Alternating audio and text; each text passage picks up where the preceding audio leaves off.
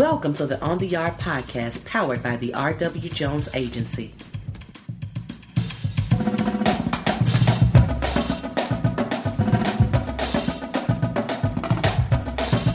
I'm your host, Ashley Northington, and I'm here to connect you with the trends, news, and events happening across historically black and minority serving colleges and universities.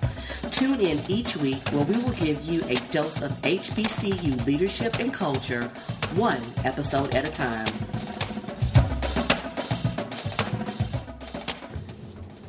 Hello, hello, everyone, and welcome. Thank you for tuning in to our very first episode of the On the Yard podcast. Today, we are joined by a very distinguished guest who will share her perspective on what's currently happening across the HBCU landscape.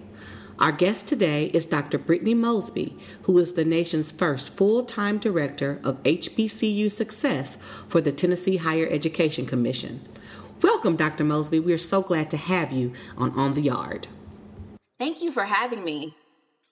So let's go ahead and, get into it. Um, I know you're working at the Tennessee Higher Education Commission, but you have a wealth of experience working with HBCUs.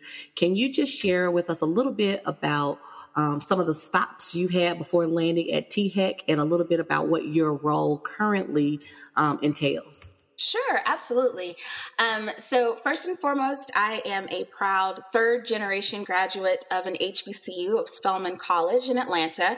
Um, I like to say that my family would not exist if it were not for HBCUs.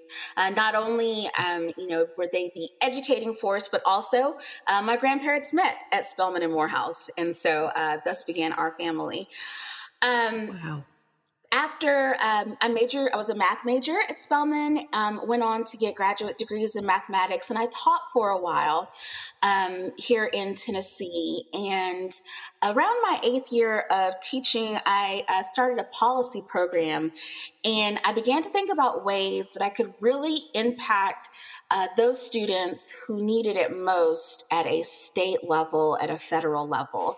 Um, and so that's what got me interested in um, policy positions. And then, of course, this job in particular for my, my love of HBCUs. So, um, I say it was a, a position that was basically created for for me to step into, and I'm I'm, I'm really thankful and blessed um, that the timing um, has has worked out the way that it has. Um, so, what I do in a nutshell is I am a, a liaison between the seven HBCUs in the state of Tennessee um, and the state's higher education agency. Um, I work to promote policy and programming um, that will strengthen our HBCU's capacity uh, to provide a high quality education and to increase the graduation rate for Tennessee HBCUs to be the highest in the country. So, uh, what that means is uh, developing programs for our HBCU um, staff, administrators, faculty to participate in, creating opportunities for HBCU students through internship programs, um, and uh, just really trying to be innovative um, with ways that uh, we can use state resources uh, to help those institutions. Got it. Perfect. Thank you, thank you, thank you for coming here and, and, and being willing to share your expertise with us. So let's go ahead and like jump right in. Um, right now, you can't seem to turn on the TV or get online without hearing some mention of an HBCU. HBCUs are in the spotlight like never before. What do you think is causing this interest in HBCU culture and HBCU outcomes? Yeah, I tell you, it is a great time right now uh, to be an HBCU graduate, to be affiliated with HBCUs anyway.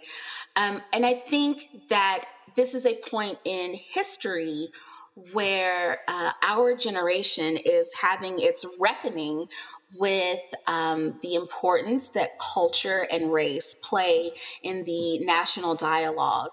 Um, and so, many reasons why um, I think HBCUs are having their resurgence, uh, the, not the least of which we, we now have a proud graduate in the White House, Vice yes. President uh, Kamala Harris, um, has uh, truly shown um, that from HBCU, you can go anywhere, literally.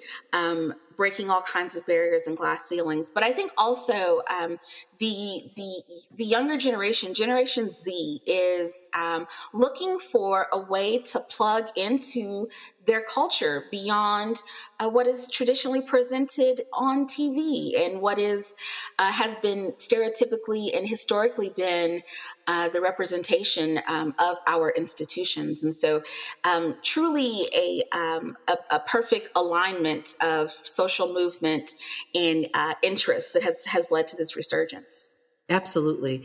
I love that you say resurgence because for many people, they don't many folks don't recognize that HBCUs have been leading and have always uh, been on the forefront of producing some of the nation's top talent. It's just that many folks haven't always known about it. And so this exactly. is just a great time of exposure of exactly. that, you know, legacy of, of excellence. Exactly. Um, before, um, even so, before this year, 10 years ago, HBCUs represented uh, 3% of higher education as institutions across the country, but graduated over 20% of Black Americans with bachelor's degrees. So HBCUs have been punching above their weight class um, for since their inception, truly.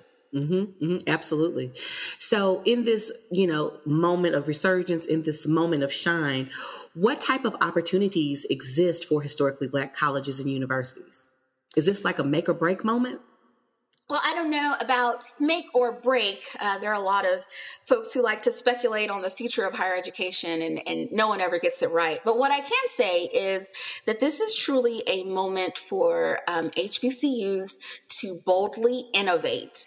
Um, I think as all of higher education starts talking about the new normal and life after COVID 19, um, this is going to be a time where HBCUs will really benefit from um, collaboration, from strength in numbers, and from finding innovative ways to recruit students, to retain students, to graduate students, and then to ensure that students have job placement um, on the other end. Uh, this is truly a time for HBCUs to look at new types of academic programming, um, to add degrees to their uh, catalog that answer the technology questions that we're starting to see in the future.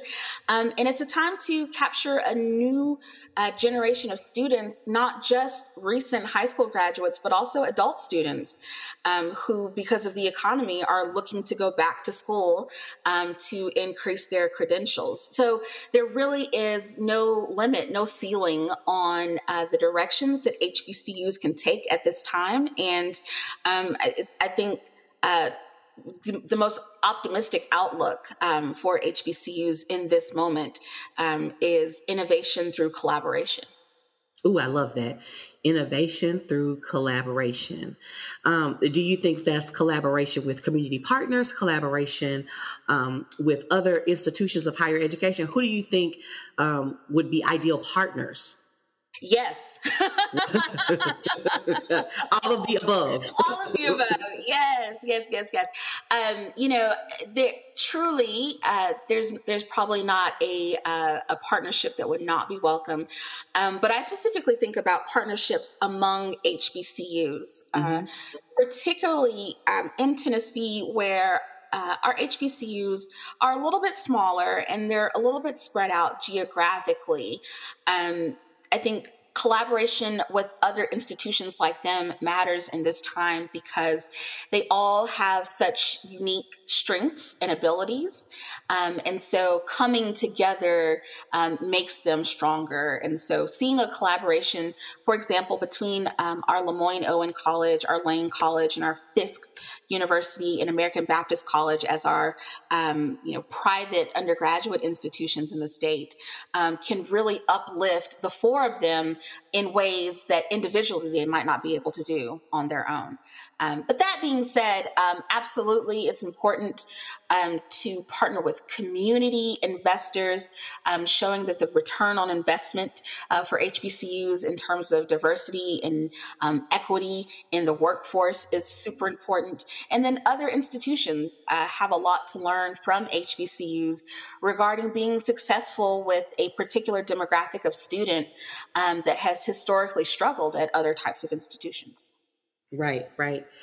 Um, how would you say HBCUs shape higher education culture?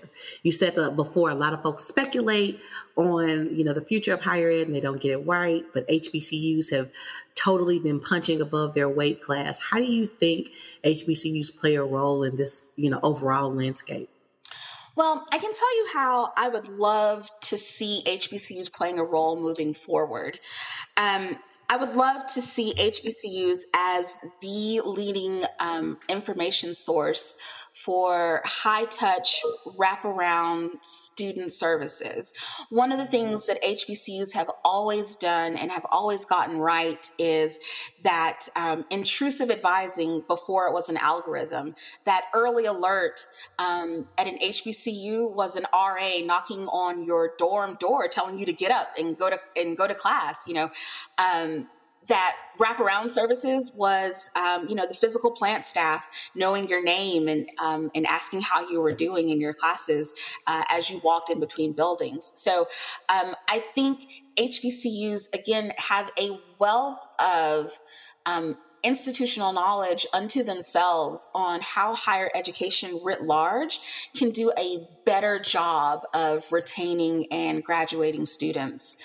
Um, and, and also um, educating those students, like I said, that traditionally have fallen through the cracks, both in public K 12 education, but then also um, at non HBCU institutions.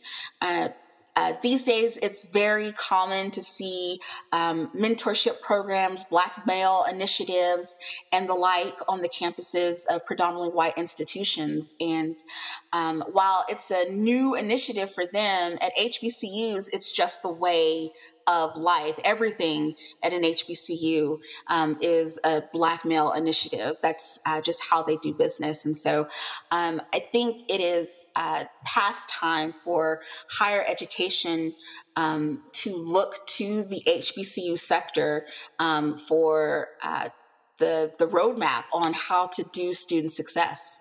Mm-hmm, mm-hmm. You know, I just want to, you know, you just said something. I just want to back it up for people who are listening who may not um, be as tuned in as we are as HBCU graduates to, to this, uh, the what it's like.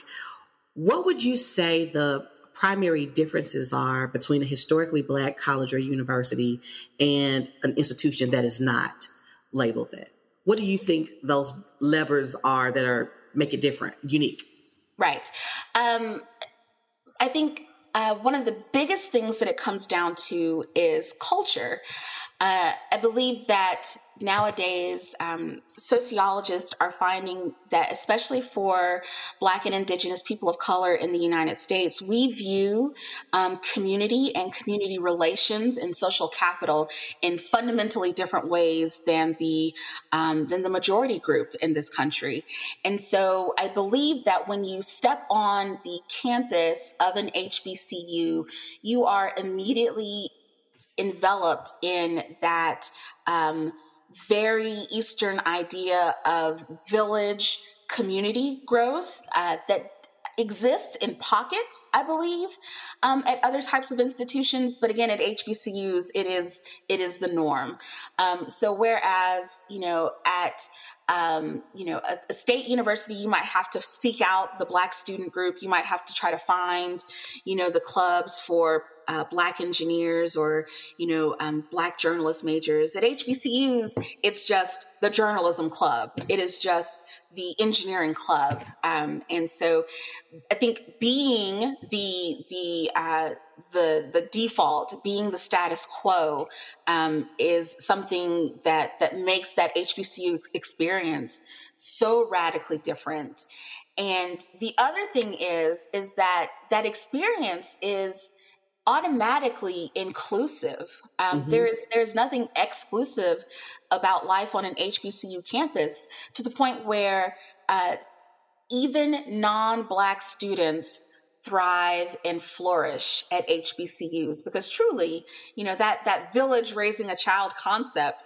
uh, works for all children. You know, not not just particular um, not just particular groups. And so, um, I think that is one of the the fundamental differences um, that you'll find uh, in what makes an HBCU experience just that much more sacred and um, important. For those of us who attended, we know it's it's hard to put into words um, what it was that happened on campus, but um, it, it truly stays with you for a lifetime. Absolutely, absolutely, I agree. Um, speaking of you know inclusivity, you know right now, you know our nation has been grappling with you know racial injustice and unrest how do you think, based on your perspective, your vantage point, how do you think HBCUs have responded to this moment of sort of racial unrest? I, I, I've been really impressed with the national um, response, both from HBCUs and to HBCUs.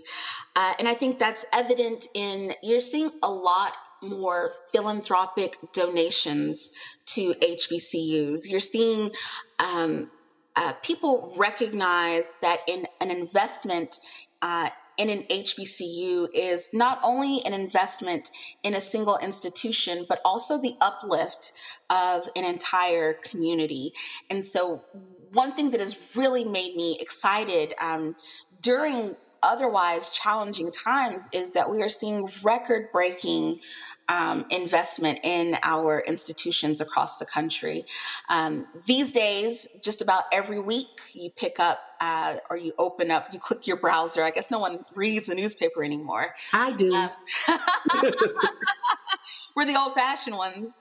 Um, but uh, there's there is another institution receiving a record breaking donation. Absolutely. Um, and it's it's it's it's interesting that you know we had to get to 2020 2021 for those record breaking donations to happen but um, i'm i'm really excited that they're happening. Um, and so that is an investment in the hbcu mission which is to educate and to promote um, anyone who comes through their door. Um, and so HBCUs are really the socioeconomic mobility engine um, for a lot of our distressed, depressed communities uh, across the nation. And, um, and so I think uh, in this time, HBCUs leaning into that mission uh, is one of the best things that they can do in response to the current climate. Mm-hmm, mm-hmm. And so, speaking of that climate, not only are we dealing with this moment of racial unrest, we are also dealing with a, a global pandemic. A whole um, pandemic. HBC, yeah, and, and, HBCUs have had to step up um, in this moment in very unique and different ways than perhaps other institutions um, have. Um, what shifts have you seen happen, and what shifts do you think are likely to become the norm? You know, sort of post pandemic. Right. Well, um, here in Tennessee, um, in Middle Tennessee specifically, Meharry Medical College um, has essentially been the source of COVID 19 testing, preparation, um, and now vaccination um, for you know almost the uh, the entire region and um, and the state um, in ways that no other um, medical school has and so I think this has truly been a time where HBCUs are showing um, uh, showing what they're what they're completely capable of, um, to where uh, Dr. Hildreth of um, Meharry, the president of Meharry, is now on uh, President Biden's um, task force for the COVID 19 response, yes. uh, which is just really cool, you know, to have uh, someone, you know, from the hometown um, make it up there. Um, so uh, you know, so that that that's been one major response. Um, I think for the other types of institutions, what we're seeing is um, a, a shift more towards um, more diverse modalities of learning. Um, we're seeing more online learning um, and uh, we are exploring ways to take that HBCU experience and make it virtual. Um, so, at, at all of our institutions, um, uh, in Tennessee, they've spent at least the last uh, two semesters online, and um, I think one of the um, one of the biggest response points, or one of the things that we are looking um, to amplify in the future is how do you give a student the HBCU experience uh, through a computer, or how do you how do you extend that sense of community and that sense of belonging um, when uh, you're remotely connected? And um, I think that's uh, the results of that are, are, what's going to be the new norm um, post pandemic. Mm-hmm, mm-hmm. So, what three things do you think should be happening right now at every HBCU across the country, given that we are have a new uh, presidential administration, given that we have this sort of racial uh, unrest, this health, a public health crisis. What should HBCUs everywhere be doing? Um, gosh, so uh, I don't I don't know if this will be three things. I'll just I'll just start talking and you stop. Well, just me. give me the stuff. oh, yeah. Um, first and foremost, I can say uh, from my vantage point at the state level, I think every institution needs to make an investment in their local legislatures. Mm-hmm. Um, a lot of policy happens at the state level um, that I believe every single HBCU should be engaged in, whether they're public institutions or not. Here in Tennessee, um, our legislator makes decisions about financial aid, um, about eligibility, um, and uh, uh, uh, the um, majority of uh, students who go to our HBCUs qualify uh, for some need for some type of need-based aid, and so it absolutely serves um, in the institution's best interest to have a finger on the pulse of what's happening there. Um, I think uh, all HBCUs do a great job of um, uh, looking up to the federal level with um, UNCF and Thurgood Marshall. Um, uh, there is advocacy at the uh, national level um, for policy that happens, like in U.S. Congress. But um, I think a, a, place where new investment can occur um, is locally with uh, your elected officials, your governor, um, and ensuring that that HBC voice is heard um, in those in those state house decisions. Another thing the institution should do, I, I mentioned earlier, is uh, coming together. Um, so, uh, forming those coalitions, those uh, collaborations, uh, those consortia that um, can uh, also serve to amplify the needs and the common um, issues for common solutions among institutions. Um, here in Tennessee, we are um, blessed to have a position like mine that really serves as a um, convener. But I think um, um even without state input, uh, now is the time for institutions to be um, looking to one another to see in what ways um, they complement and in what ways uh, they can uh, be uh, mutually beneficial um, from partnerships um, for uh, all level academic programming, for student success, you know, for administrative practices, best sharing, you know, whatever the case may be. Um, and then I think third, institutions need to be rethinking um, enrollment management and recruitment.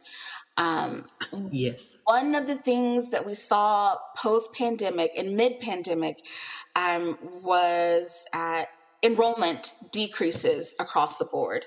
Um, so, you know, public institutions, community colleges, private schools, um, many saw decreases um, from spring to fall 2020.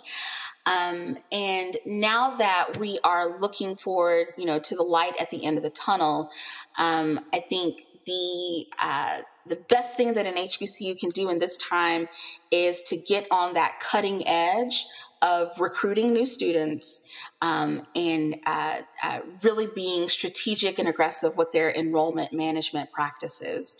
Um, because what what we are finding um, is the uh, generation after Generation Z is um, much smaller than um, than the millennials and then the Generation X before them. So um, we're seeing a shrinking of the pool of applicants to post secondary across the board, um, which means for institutions there's going to be greater competition um, for uh, the the students um, that are looking to go into college. So not only you know paying attention to that, but also the untapped potential of the adult student group. You know um, those non-traditional students um, really just being innovative in how you look at getting students to your door. Um, I think Edward Waters College in Florida has an accelerated program for um, working adults in business uh, where they can get a certification and then a degree um, in business while attending classes and working as well. I think that's that is um, a really cool program um, and a great model for um, other institutions. And an example of you know how to capture previously untapped markets. Mm-hmm, mm-hmm. This is good stuff. So the three things I'm going to summarize you. Okay. The three things that HBCUs should be doing is to advocate, mm. um, innovate, Yes. Advocate, collaborate, and innovate. There we go. That's great. Advocate, collaborate, innovate. yes. so we've got it worked out. We, we've yes. got it solved very quickly, yes. which is what needs to happen. Advocate at the state level, collaborate with other HBCU partners, and innovate the way in which you decide to enroll students. Yes. Yes. Absolutely. Absolutely. That works.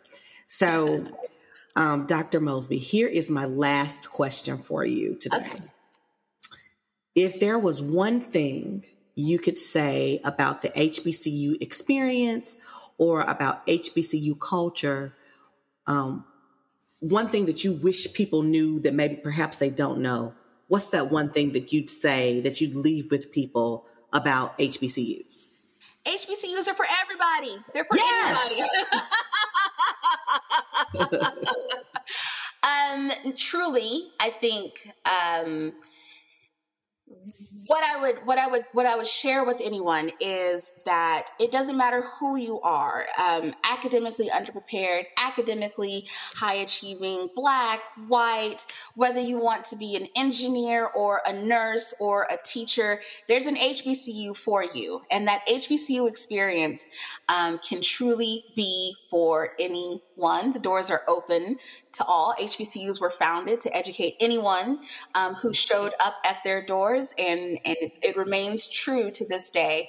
Um, and so, any student who is looking for a unique cultural experience, one that will help them not only academically but social, socially, um, economically, spiritually, um, then the HBCU is the way to go. I love that. I love that so much. I couldn't agree with you more for sure. Um, so, thank you so much, Dr. Mosby, for sharing your wisdom and your expertise with us. Um, we appreciate you, and I hope that you will join me on an upcoming episode of On the Yard. Absolutely. Thank you for having me.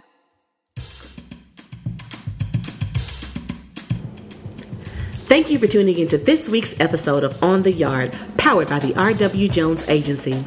R.W. Jones is the nation's only strategic communications and issues management firm explicitly focused on higher education, serving more than 50 colleges and universities nationwide. Check back for next week's episode of On the Yard, where we'll give you another dose of HBCU leadership and culture.